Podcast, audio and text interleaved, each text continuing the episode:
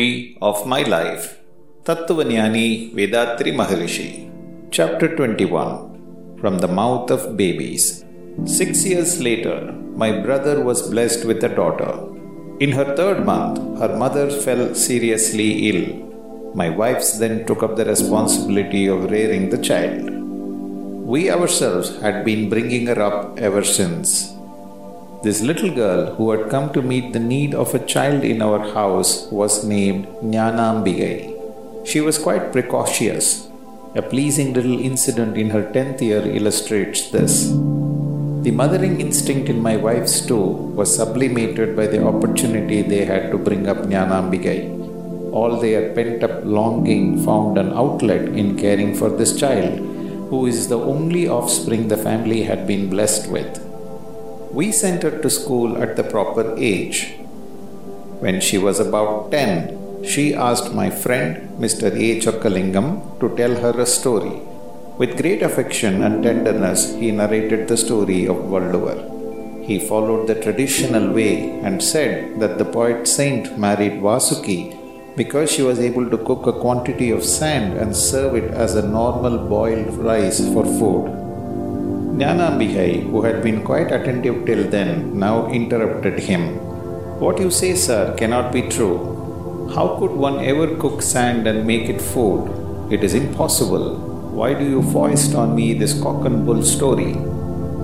Not one of the explanations my friend furnished proved satisfying. I happened to step in at that moment. My friend said to me, I told Jnanam the story of Valluvar. She refuses to accept as true the incident of Vasuki cooking sand into food. It is up to you to convince her.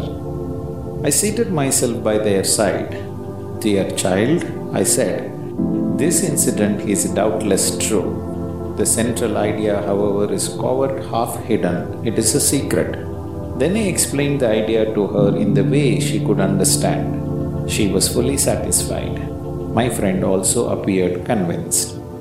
The following sonnets roughly enshrine this incident and my version of the story of Thiruvalluvar and Vasuki. Sand cannot change into food. My child called Jnanam, who is aged 10, asked for a story.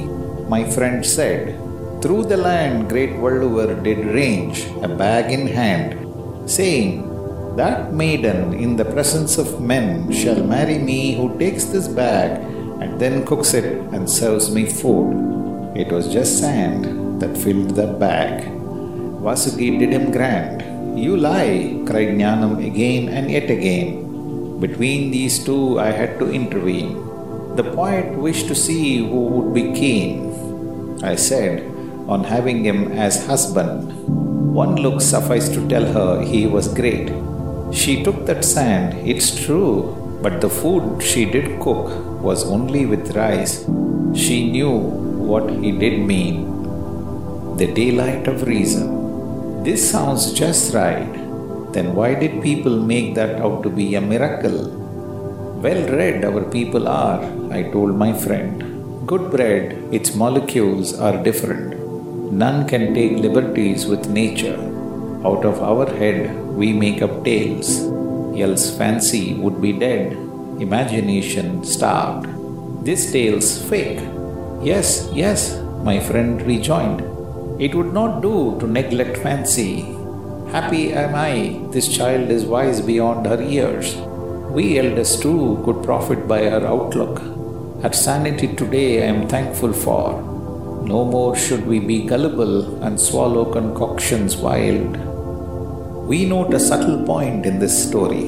Valluvar planned to choose a maiden who would be both highly intelligent and willing to accept him wholeheartedly as her husband. He filled a bag with sand and went from place to place. I am in search of a good woman who would take this sand from me, he announced, and cook food and serve it to me. Others failed to catch the point. Vasuki grasped it because she had brains. I shall cook and serve you food, she said, received the sand in her vinoba, put it aside, took up good rice, cooked food, and treated him to it. This was a pointer. She admitted this way her willingness to marry him. It was an eloquent gesture. What Valluvar used was a ruse, a stratagem, just to discover that willingness and resourcefulness. These two qualities he looked for. Vasuki demonstrated she had them both. So he married her and settled down as a householder. This should be the moral behind the episode. Both Jnanam and my friend were convinced. I printed and published these verses. Readers liked them immensely. நம் கடமை அறவாழ்வின் நாட்டத்தேசி